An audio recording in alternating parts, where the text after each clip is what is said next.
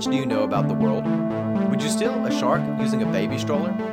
Welcome to Kingdom of the Logos, a Christian program of critical thinking and adventure. I'm Pastor J. Dylan Proctor, but I'm not alone here in Cord Purgatory. With me is Anthony Allegria. Yep. And I'm sure we're also all happy to be born again, but I'm especially happy that our computer is born again. Yes, and of course, what he's talking about is our hard drive in the computer crashed a couple of weeks ago because it had the horrible caveman technology of an actual HDD, but now it's upgraded to a nice solid state drive and it is much, much better. It certainly breathes new life and transformation into that computer. However, Anthony is not alone with me. Another one is with us, and that is my father, Pastor Mike Proctor, who is sitting in for Amanda Sparrow.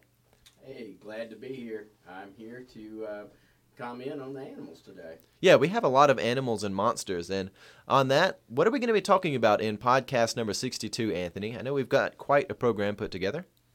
Well, we're going to start with some interesting articles, including a shark stolen by a thief using a baby stroller, mind you, graduation photos with a shark, and a python and a pigeon.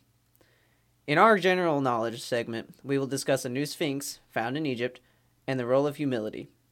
For our devotional, we will talk about Samson and fake loves.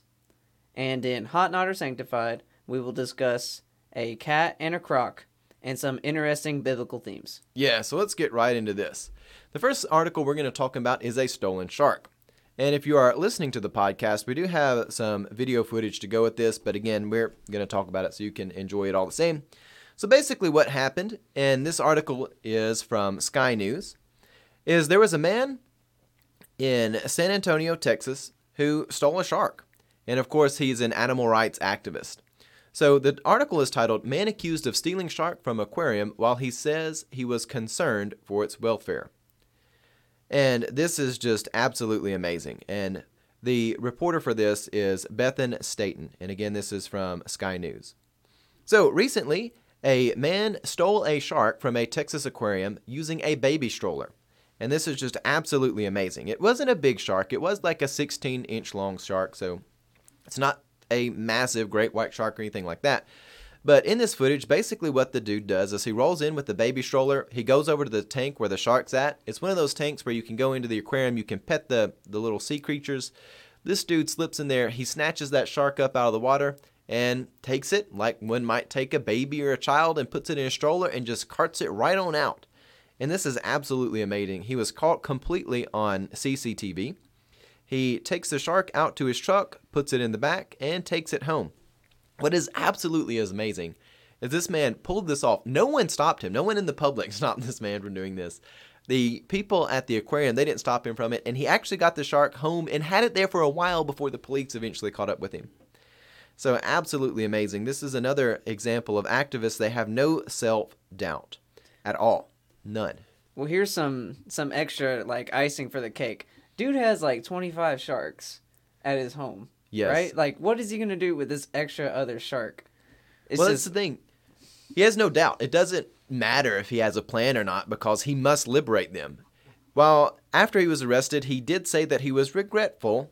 However, he said his behavior was entirely justifiable because it was a, quote, emergency, end quote, for the sea creature's life. The man said, quote, I have a mission, end quote. It's not a mission to steal for profit, but a mission to give the fish better health because nothing says better health like being taken from an aquarium, carted home in a baby stroller, and then put in this man's house. Uh, it's absolutely amazing. It's it's amazing. I mean, you know, talk about a fish out of water there for a minute too. Ah, so. uh, yes, clever, clever, I'm clever. here to give uh, commentary for the, the animals. I, I can actually say that the uh, the shark was saying water, water, water, water. Uh, talk about living conditions going from uh, bad to, to worse obviously. Uh, it, and if you look at the video, it doesn't seem like he's in a hurry either. So uh, I don't know. This is absolutely ridiculous. Yeah, it absolutely is. And you find this a lot. There are a lot of people who are animal rights activists who they get upset about like a dog being on a chain or animals in any sort of living condition other than the ones that they specify. It's always interesting they somehow get an exemption. They want dogs to be in tiny little kennels all day long or at least most of the day. They may have an hour or so outside playing, but they don't like the dogs to be where they can move a lot. Mm. It's it's okay if we take and put it in a small cooped up thing um, at a shelter as long as it's one that is activist approved is one of those things. And it really is just extraordinary. But it reminds us that there is a healthy role of doubt. We're going to talk about Mark chapter 9 here in a moment and the role of doubt. This guy totally doesn't have doubt. He thinks he is entirely justified. Well, let's move on to the next article. And earlier, we had said it was a graduation photo with a shark. It's actually with a gator. Uh, forgive me for putting the show map together. We messed that up a little bit. Uh, but all the same, you get the same sort of theme here. We've got a lot of animals and monsters mm. and things today. It's a lot of fun. It always shocks me that you have so many people who are fiction writers that come up with like new monsters when the world is already filled with so many amazing creatures. Like you look at things like Pokemon and they have all these bizarre things they come up with when actual nature is filled with bizarre things. Like what's more bizarre than a platypus or even a croc or a gator? So here we have another article for you, also from Sky News. And if you look here, there is a girl who was graduating at Texas A&M, and she had her graduation photos made with a crocodile. And this also is just absolutely amazing. We've got her gradu- graduation photos to share with you. Um, you can even see a picture of her. She's got a ring placed right on the snout of the of the the gator, and it's just absolutely amazing. Um, so this is this is also what the world looks like with a, a healthy roll of doubt. Um, we actually have a little bit different opinions on this. I actually think it's pretty awesome that she did this. Um, Dad, what are your thoughts on this? Well, I I think that you know, for the from the Gators' uh, point of view, he's he's sitting there thinking, you know, there are engineers who can put a man or a woman on the moon, and they are very intelligent, but they can't cross the street without getting run over, and d- just lack all kinds of common sense. This young lady must be a genius because I think she's got uh, good intellect somewhere because she doesn't have the common sense not to pet a gator on the nose. Well, she does have the gator trained. It'll come to her for food. Mm-hmm. Um, I don't know if that means it's coming to have her as the food or she has other things she gives it for food. Is always a funny way to interpret those things, but I don't know. I think it's pretty neat. Anthony? Well, uh, I think it, it, within the article it says that she w- had volunteered with this alligator before. So it kind of seems like maybe that's where she's going to go as like an employment option. But unless I was using this to like mad advertise to my employers that I was capable of dealing with animals, I have no I would never like have any imaginative reason to pose with such an animal with a gator graduation. well, she's she's got it all there, I guess. All right, moving on to our next article, and then we'll wrap all this up and talk about doubt and why these articles have to do with doubt. The next one is about a pigeon and a python. And unfortunately, this isn't a story like The Tortoise and the Hare, where they're kind of competing and then the unexpected victories and things of that nature. Uh, this is pretty much just nature at its finest. A python manages to get a hold of a, a pigeon, and, well, nature unfolds. Uh, a boa constrictor has been apparently uh, pictured apparently eating a pigeon in East London. So this was originally taken by, uh, I believe, Dave Fawbert of the Shortlist magazine, and he had captioned the thing, the photo here saying, "Just a pigeon, or just a python eating a pigeon on Leytonstone High Road." Hashtag London Life. So just chilling out there on the sidewalk. This snake's got his his life together. You always get like the street food vendors. Maybe that's the same thing going on for the python. It's just like a pigeon vendor for him to go over there and pick up a pigeon with. I don't know. Y'all have any thoughts on this? How would you react if you seen a pigeon eating a python just outside on the street? Okay, well, in the wild, all right, yeah, like that'd be cool. I'd be like, all right, cool. I get to watch this snake doing its thing in nature. But in like you know in the city on the side of the street, that would be crazy. Honestly, I'd be like, why? What on earth is that python doing here? You know, like totally it, bizarre. It truly is the concrete jungle.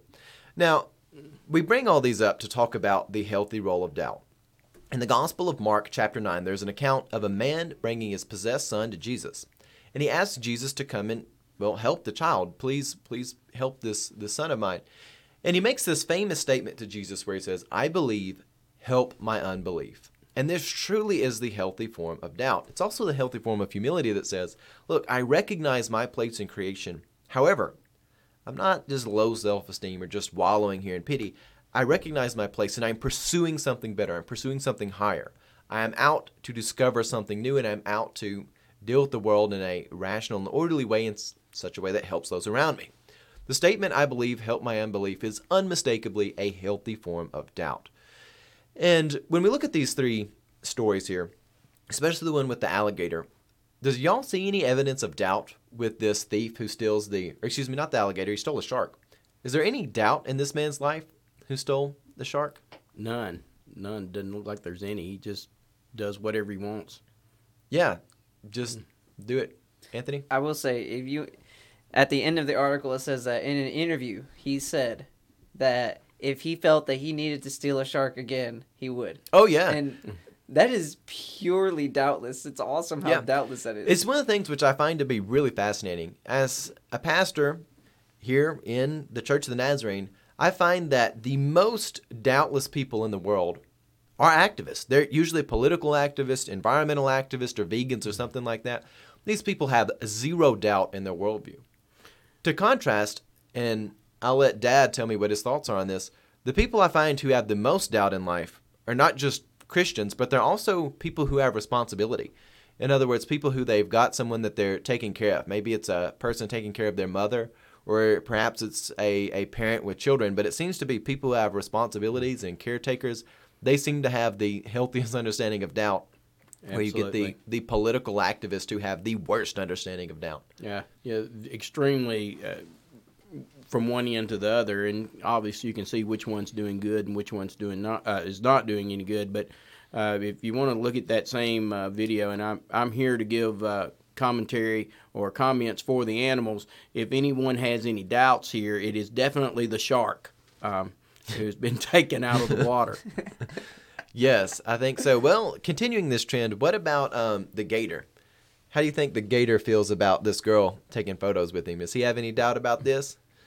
Oh, he's he's no has no doubt uh, that he's going to probably get a treat because I think he's been manipulated. But uh, for me, I'm like, what? Why not? He's going to get a treat one way or another. Oh, he's going to get a treat. Yeah, one And, way or uh, another, he's getting a treat. Yeah, he. I, you know, I'm not sure he's not at the top of the food chain on this picture, but at the same time, I, I, I don't know. I just, I'm almost in such shock of, you know, there needs to be a healthy form of doubt there. I think, and there's a little bit missing there, um, with that. Yeah. Well, I will say this.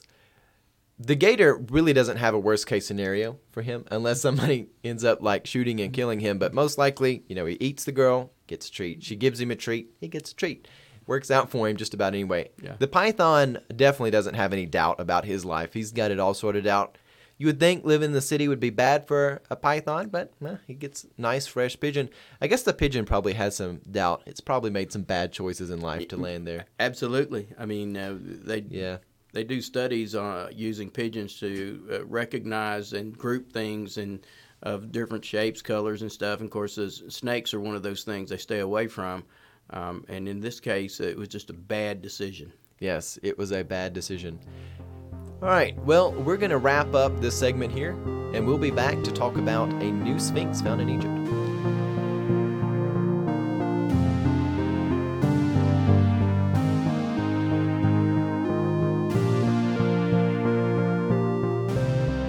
Today, we're going to talk about a new sphinx found in Egypt here in our general knowledge segment.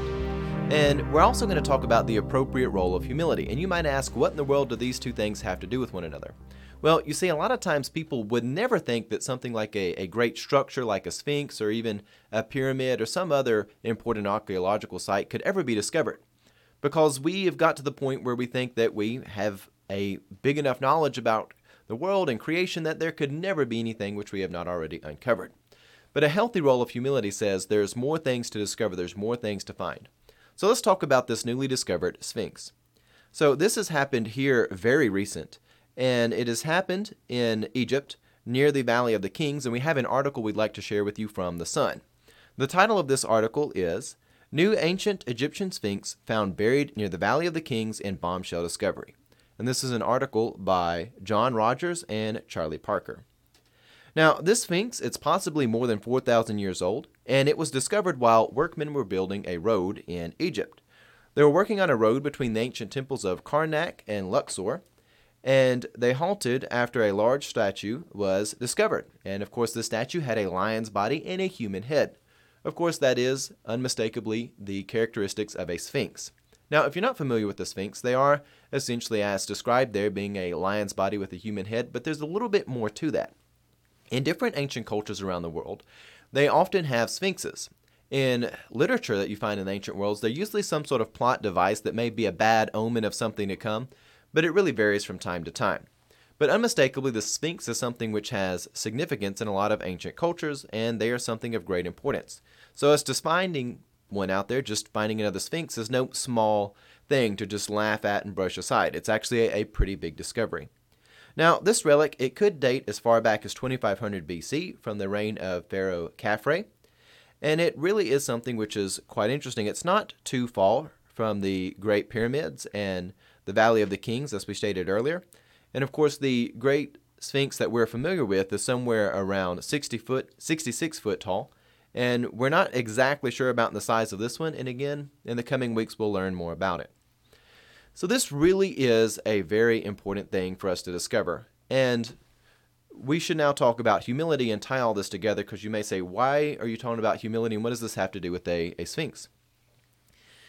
Well, there are a couple of points that I'd like to make. There are many people in our world who would say, again, it's impossible for us to have such a large structure out there in existence that we haven't already discovered. And that's not a good form of humility. There are also a lot of people who say, well, humility means intentional low self esteem or something to that effect. But in reality, humility should be something which challenges us to learn more about creation, to purposefully want to know more. A good understanding of humility is a recognition of our position. Anthony, I know you had mentioned earlier that it was a little bit shocking to you that such a thing would, would exist without our, our knowledge of it. Yes, certainly. And I mean, especially, you know, we grew up, we're thinking there's only one of the kind, big, gigantic sphinx. There's no way any other variation could exist, at least, you know, that large of one. And here we are stumbling upon this gigantic mound in the desert that's turning out to be a sphinx. You know what I mean? So, like, um, that is insane. And what kind of just blows my mind is that just how just with how ancient these things are, there's so much more room for crazy discoveries and just like some maybe there's the possibility that there's a ton of things that we will never even be able to discover because like this sphinx that's being discovered they've just deteriorated away you know yeah and that's that's why we need a healthy role of humility or at least a healthy understanding of the role of humility. Humility should remind us of our place in creation, that there is more things to discover. There are more things for us to go out and look for, and when we find them, we should be ready to bring reason and critical thinking to new discoveries so that we can enhance our knowledge.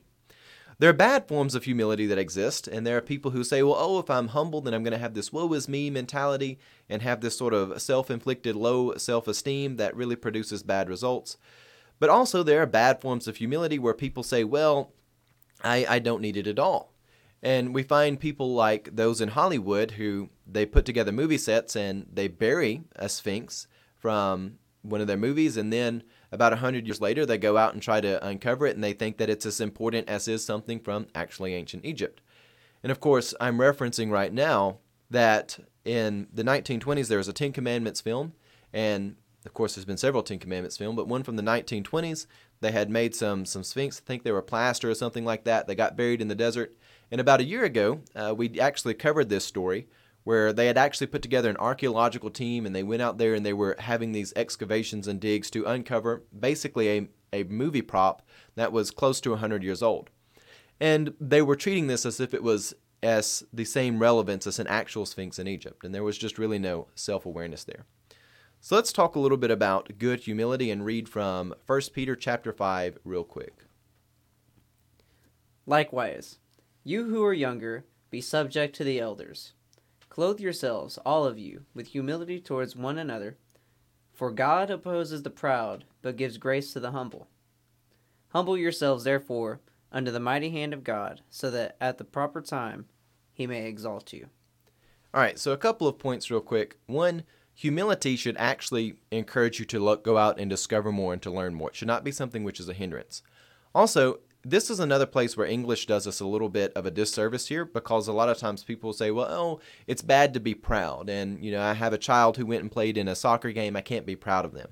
That's not at all what this is saying. This is really the concept of haughtiness, where you are are self-important and you don't understand your place in the world. That is what is bad. If you're you're proud of your children and things of that nature, that's those are good examples of that.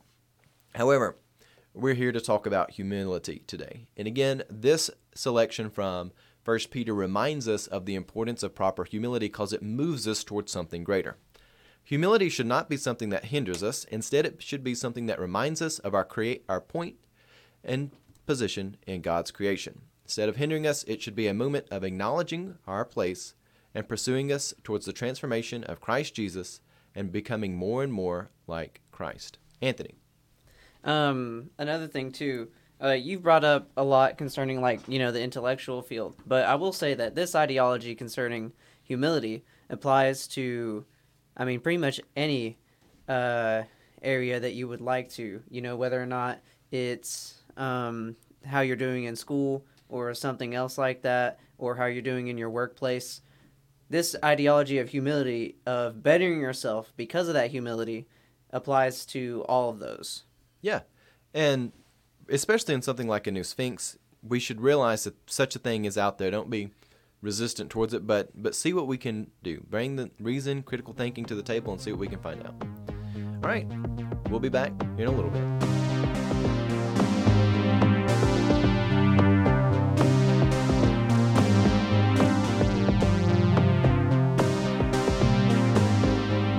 Looking for true love. Not everything labeled love is actually love. It's time for a devotional by some people with some grit. And again, this is done by people who live in the country and turn old water heaters into rockets using tannerite. I like deep and rigorous content, so let's talk a little bit more in depth about what true love actually is, because it's oftentimes branded as things which may or may not be compassionate. A lot of times there may be some ulterior agendas behind things which are labeled as love, and sometimes things that are more erotic and even romantic get manipulated into love, and even though they're not true love, they become something, well, much lesser. So let's talk about this and look at a few things from the book of Judges. We're going to talk about Samson today. And Samson actually has a couple of women in his life. A lot of times people think of Samson and Delilah, but Samson's wife was actually a Philistine, and we never know her name. But before we go much further, Anthony, would you read out of Judges chapter 14? And Samson's wife wept over him and said, You only hate me. You do not love me. You have put a riddle to my people, and you have not told me what it is. So, what we find happening in this situation is Samson's wife, she says, You only hate me, you don't love me. And she's actually more correct than she realizes it. However, she's not saying this out of the best intentions. You see, Samson and his wife, that happens there in Judges 14, they come together under what is really lustful circumstances. And we don't really have much evidence of the two of them loving one another. And in the midst of this, she is trying to manipulate Samson into giving her the answer of a riddle. When Samson gets married, he puts a riddle on his wife's people, and one that will cause them quite a bit of damage if they can't get the answer to it. And in the end, if they do get the answer to it, well, there's also going to be a lot of damage. All of this is branded as love. There are statements made in the name of love, but none of them actually are. Again, just because something is branded as love doesn't actually mean it is. But we find something similar to Samson and his wife's interaction in Judges chapter 16 when he is now with the more famous Delilah. Anthony, would you read from Judges 16? And she said to him, How can I how can you say, I love you, when your heart is not with me? You've mocked me these three times, and you've not told me where your great strength lies. In both of these cases, people are making the claim, You do not love me if you do not do a certain act. There are many people in our world who would try to manipulate us. They will say something to this effect If you do not love me, then you will do something in disagreement with me. If you do love me, you will agree with everything I say. This is a trap, and we should not fall for it.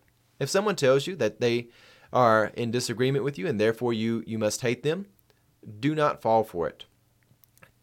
What they want is not love, but instead some form of fake love.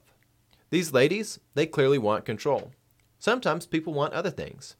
But there are many things people want when they demand love that are not actually love. They're not true love. They are not Christ like love. So instead of worrying about the things people demand of us, we should actually worry about loving people. Sometimes this means disagreeing with people because we love them and we do not want to enable unhealthy behavior. If we actually love people and we are in pursuit of Christ likeness, then we do not have to worry about the judgment of the world. Instead, we should spend our time pursuing the true love of Christ, which reorients our worldview. Instead of being focused on the things here just of this earth, we look to the morals and the virtues which come from Christ so that we can manifest them in our lives and bring transformation to those around us.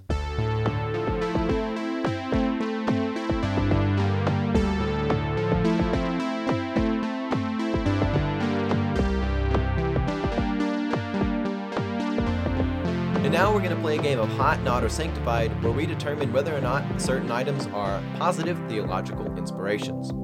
And our list for today is going to include everything from a cat and a croc, the blind man's statement, I was blind and now I see, and some interesting pictures online as well as some other biblical themes. Now, how this game works, and you can send us your comments about whether you think things are positive theological statements or not, is if we say that something is hot, we are affirming that it is in fact a positive theological inspiration or role model for us. If we say that something is not, then we are definitively saying that this is not a positive theological inspiration and nor is it a positive role model for us to follow in. It doesn't do anything for us. If we use the term sanctified, we are not saying that this is actually holy. We are saying that only God's sanctified judgment can rule whether or not this is a positive theological inspiration or not. So, with that being said, send us your comments. I'll give an overview of the item and then we'll go around the Chord Purgatory studio here and determine what these are. So, first up in our list today is Samson's parents and an angel in Judges 13. Before Samson is born, his parents do not have any children at all, and his mother is known to be barren. However, an angel of the Lord comes to them and tells her that she's going to have a child and that he's going to be special. This is a theme we see throughout the Old Testament and even into the New Testament. And let's see now what happens. So I'm going to read this one. This one's a bit wordy, the others will not be. So if you bear through this one, they will get a little bit more enjoyable. So Judges 13, verse 15 reads as follows Manoah said to the angel of the Lord, Please let us detain you and prepare a young goat for you. The angel of the Lord said to Manoah, If you detain me, I will not eat your food, but if you prepare a burnt offering, then offer it to the Lord. Let's just take a ball, pause real quick before reading verse 17. This angel has just told Manoah and his wife that they're going to have a child. Manoah, who is Samson's father, comes to the picture and says, Let me make a burnt offering to you. But the angel says, If you're going to make a burnt offering, make it to the Lord. Let's pick back up in verse 17. And Manoah said to the angel of the Lord, What is your name, so that when your words come true, we may honor you? The angel of the Lord said to him, Why do you ask my name, seeing that it is wonderful? So Manoah took the young goat with the grain offering and offered it on the rock to the Lord, to the one who works wonders. And Manoah and his wife were watching. And when the flame went up towards heaven from the altar, the angel of the Lord went up in the flame of the altar. Now Manoah and his wife were watching, and they fell on their faces to the ground. The angel of the Lord appeared no more to Manoah and his wife. Then Manoah knew that he was an angel of the Lord. And Manoah said to his wife, We shall surely die, for we have seen God. But his wife said to him, If the Lord had meant to kill us, he would have not accepted a burnt offering and a grain offering at our hands, or shown us all of these things, or are now announced to us such things as these. All right, what do we think about this? Positive theological inspiration or not? Manoah and his wife's response. First, they want to make a burnt offering to God, and then they find out that this is just an angel, but then things take a little bit different turn at the end. Manoah says, We're going to die because we've seen God. And his wife says, No, if God wanted to kill us, he wouldn't have showed us these wonderful things. All right, what do we think? We'll start with you, Pastor Mike. Well, I think, well, I struggled with uh, between not and, and hot and sanctified, but I lean a little more towards not uh, opposed to not because, uh, or rather hot, because I think uh, if, if there's some type of, are, are they truly worshiping God, or is it some form of idolatry? Do they know this is from the God that the Yahweh that we would call? So I think as I listen and read, I'm just going to have to place this one in the sanctified category for me. All right. So uh, just for clarification, earlier you were saying you were leaning towards not. Yes. Okay. As opposed to not, a hot rather, but I ended up putting it in sanctified. All right. Again, the wording gets a little confusing in that. You're leaning towards not, but you're saying sanctified. Correct. All right, Anthony, what do you think about this? I would say hot. And I don't know exactly how to articulate why, but they do seem to be heading in the right direction. All right, and I want to expand a little bit because Anthony is in the same line of logic that I am. I'm saying hot to this, and the reason why is even in the beginning, we see them wanting to make a sacrifice not to God but to an angel. So there's some clear issues there. Even after they they come to the point where the sacrifice is made, they see the angel go up in the flame. The father says, "We're going to die because we've seen God." Hmm. You know, they've actually just seen an angel go up in the flame. There's some confusion, it seems, with the father on whether the angel is God or not. And there's some issues there that you can talk about issues of idolatry. But the mother comes in and says, if the Lord, and again, she's using Lord, all capitals, she's using the, the name of God reference here. Yeah. If, if he had actually wanted to kill us, then he wouldn't have showed us these wonderful things. So I'm going to say hot because there is some issues at first, which again, we can all relate to. We all have issues in life. Sometimes we, we worship things which really aren't God. Sometimes we think we're worshiping God, but we we may just really like a particular preacher. We may like a particular style of church. We really may like a style of worship or something like that. And we say, oh, they do church different from us, therefore they must be wrong or something like that. Sometimes we get hung up in the wrong thing and we think things are taking us to God when we're hung up in the wrong item. And then at the other time, there is transformation out of that. Sometimes people move away from that towards something better. And the fact that they move away from that, or at least the mother does, towards something better, I'm going to say hot because we've all been there where we do things wrong and then we move to a better place. And I think that's a good inspiration. All right, for our next item, we are going to look at a jaguar versus a crocodile. So a cat versus a croc, and we've got a video for this, and Anthony's going to play that here in a second. And you may ask who would win in this. So for those of you listening to the podcast, we do have a video, and Anthony's going to, to start playing that. But I'll see if I can't add a little bit of narration to that as we go. Actually, in fact, I'll let Anthony narrate it. So that jaguar just snuck out of the water and pounced on, of all things, a crocodile. And here's the slow mo for you again, for those of you who are listening. So basically, there's a jaguar, and the, the water's shallow here, so it's not like the cat is having to swim to go take on a crocodile. There's a jaguar going along the bank, and there's a crocodile sitting out there, kind of unsuspecting of what his fate is about to be. And this cat slips up behind him and bites right towards the back of his skull and picks up this crocodile and hauls it off. It's absolutely amazing. Well, the worst part of it, well, not the worst part, but additionally, not only does the cat come out of the water for a crocodile, but drags the dead crocodile or dying crocodile into the water. It's totally backwards. Yeah, it is not what you would expect. But here we get two apex predators really um, against one another. Uh, one of them really doesn't expect it's coming, so he didn't really get a chance to put up much of a fight. But again, that's the the jaguar sort of style of thing. We look at creation, we look at the many wonders and and sometimes wonderful, sometimes awful, sometimes awesome things in creation. What do we think about this? How does this make us feel? Hot, not, or sanctified? Dad? Well, I I'm going to go with um, hot. I I am just uh, amazed at the size of this crocodile. It's not it's not no small croc, and neither is the jaguar. But it, at the same time, I, I would have just never realized that a, a jaguar could overtake a crocodile this size. And and uh, you know they are both apex predators, and um, you know that's just the way nature works. And and so I'm just going to place it in hot, and that gives us direction to realize that's there is an order. Yeah, absolutely. Anthony, hot, not, or sanctified?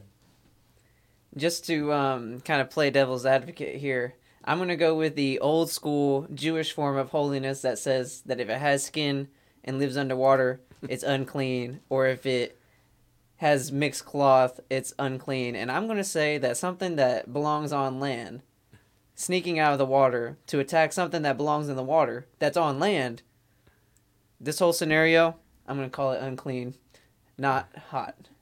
Not hot. Not. Yeah, you can't say not hot. That just confuses the the Yep, audience there. So just not. We'll say that. Um, but yes, I do appreciate that stance you're taking there, Anthony. And I'm going to go ahead and say hot. I think it's awesome. Um, it's amazing. We'll leave it there.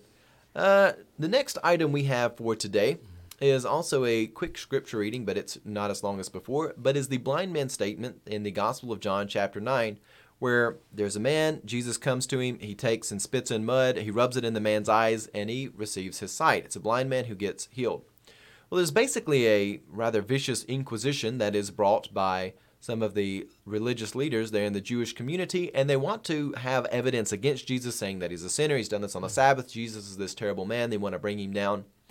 And they ask the blind man whether or not Jesus is a sinner and how all this could happen. And in John 9 25, the blind man answers, Whether or not he is a sinner, I do not know. One thing I do know is that though I was blind, now I see. What do we think about this? Hot, not, or sanctified? Hot. I mean, if, even if you look at the whole context of the story, I think the the uh, there's more than just having sight, but there's also having courage, and he's facing uh, great opposition. He's facing uh, those who feel like their authority's threatened, and they're after Jesus, and he's he's got courage. He's not just got sight, but he's got courage. I go with uh, hot. All right, Anthony. Um, well, I'm kind of cheating because we have talked about this on the show before, but I'm going. I would have said hot anyways, but it's especially hot once you consider just how profound his answer really is. Yeah, and that's one of the things that I really think for sure is there's degrees of, of hotness that things can have. This one is pretty high up there because you wouldn't expect a blind man to be very articulate, and he has this amazing answer. The one only qualm I have with it, which isn't really a qualm, is he he doesn't definitively say no, he's not a sinner. In this statement, though, he says, you know, things which are, are good come from God. Um, it's an amazingly hot statement, though, for someone to say such a boss answer to the question and now say, here's the evidence. You want evidence that he's a sinner? I can't provide you with that. I can't provide you with evidence that he's not a sinner. He says, just basically, I'm not going to deal with that one again, which again, I can respect it. You're not going to win that game playing it. So it's definitely a hot answer to say that whether or not he's a sinner, I do not know. Then he follows that up with saying, One thing I do know is, though I was blind, now I see. So it's an amazingly articulate statement. Well, we're going to move on to our final two items today, and both of them are pictures. And they are from Tumblr blog Bible Illustrated. And we've spent quite a bit of time around the character Samson in the book of Judges.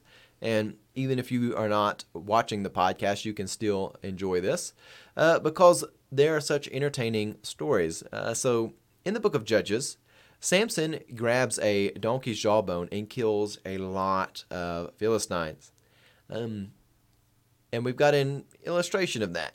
So, what do y'all think about this whole scenario using a donkey's jawbone to slaughter your enemies? Of course, he doesn't look quite like Conan the Barbarian in this. He looks a bit more like people would depict maybe Moses or Noah or Abraham or something like that. This isn't this typical artwork you get depicting Samson. Looks more like Jerry the King Lawler, Yeah, the something. wrestler. Yeah, he does look a lot like a wrestler. He almost has like a basketball jersey on too. It's kind of weird. But anyways, Samson, you know, he deals with his problems a little bit like Conan the Barbarian does, but is good in life to see your uh, enemies driven before you, the lamentation of their women. Um, not quite like that, but his says, "What is good in life to see your enemy slain with the jawbone of a donkey." What do y'all think, Pastor Mike? Hot, not, or sanctified? Not. Not. I'm going to go with not. You, you know, if being, he's not. You know, it's against Jewish law to be touching the the, the bone of a, a jawbone. So, uh, not only that, they're just. Uh, first of all, the, these images that you've shown here look like uh, things to color. Um, I'm just going to go with not. Not. Anthony. I probably share a little bit more with Mike on this one than I have previously, but um, I'm gonna have to go with sanctified because there may be room for some sort of uh, theological progress here. Mm, when I come to this, you know, it's I feel like it is the the cheap cop out to say sanctified. I like to be definitive. The artwork itself, Not the best. it's it's not the most stimulating depiction of this. I'll say that, and there's some inconsistencies in the art style even within this piece. So I'm tempted to say not, but then I realized what they had to work with to start with. I I'm going to say hot because there had a bizarre and disjointed story to work with, and they produced some artwork which was equally bizarre and disjointed. So if you look at it through that line of logic, I can see that this is sort of inspiring. They tried to make something out of that, but I don't know. We'll we'll move on along from that one. All right, so the next piece of art that we have here is Samson with the pillars. So in the end of the story of Samson, he's had his eyes gouged out. Unfortunately, it's not terribly friendly family, but it's the truth. Samson's eyes are out and he's been made a mockery before the Philistines and they bring him in to entertain them. And he asks the servant to put him next to the pillars, and he then prays to God to hear him one more time and give him the strength to bring down this whole building and kill himself along with all these other people. The strength returns to Samson. He pulls down the pillars, and so thus is the end of Samson and the lords of the Philistines and all those who were there. So, what do we think about that scenario? Hot, not, or sanctified? I go with hot. You go with hot I go with hot all the way. all the way. Anthony? As far as the scenario goes, um, definitely a hot final moment. But as far as the picture goes, for color pencil, I'll go ahead and put hot on that. All right, I'm going to do something which is just so uncanny because, again, this is a, a game where we are supposed to show our integrity by keeping with certain answers. I'm going to go back and change my last answer to not because even when we're given something disjointed, we should strive for something better. Again, we've been talking about humility and we should elevate ourselves. The last picture really does not. However, this piece of art I am going to give hot, and one of the reasons why is they depict what looks like Samson pulling these down, and this is a much better, much more stimulating piece of art. The design logic is consistent, and they also are pretty creative in the fact that what looks like flames in the background has elements of human shapes to them, which looks like people crying out in terror. So they actually did something creative with what looks like flames and the general chaos, but it's subtle and it doesn't distract or take away from the main theme. Now, whether or not they meant for it to look like there are faces in the flames or not, I don't know. Um, but It does actually look like that. yeah, the fact that it looks like flames with faces with their arms up in the air around that, I will say hot to that because it does an accurate depiction of that scenario. Something that I thought was cool too is that the flames are white, whereas what's not on fire, as far as the background goes, is red. Yeah. And that's pretty interesting. That is interesting too. Yeah, the fire colors are not in the fire. The fire colors are around the fire, and the fire is just there in absence of anything. So it's quite bizarre. Anyways, that will end our game of Hot Not or Sanctified. Please add in the comment section your thoughts on these.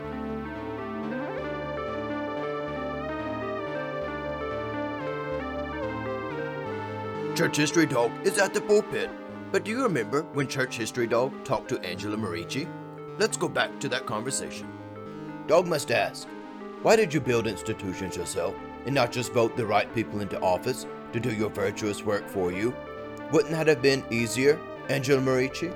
No, even though being involved in what's going on around us is important, our responsibilities do not just start and stop with electing political leadership. We must endeavor in everything we do to help others. You know, I remember when I looked around at the poor and impoverished children around me. I didn't wait to elect somebody, I didn't wait for someone else to do anything. I started a place for them to come and to be educated. Well then, Angela Merici, would you say that salvation does then not come from the government? No, of course not. No, no, ladies and gentlemen, salvation does not come from the government.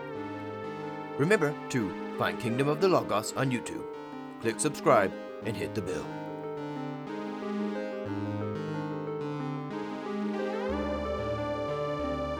All right, thank you for joining us today. Our podcast has covered a wide range of things, but hopefully it was entertaining and also educational to some extent, and it stimulates you to pursue greater heights.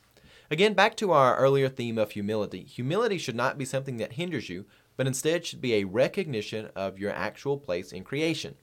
Humility should be something which stimulates you and encourages you to go out and to learn and do more, to discover more things in the earth. We should never be content and say, oh, there's nothing more we could learn. There could never be another Sphinx out there.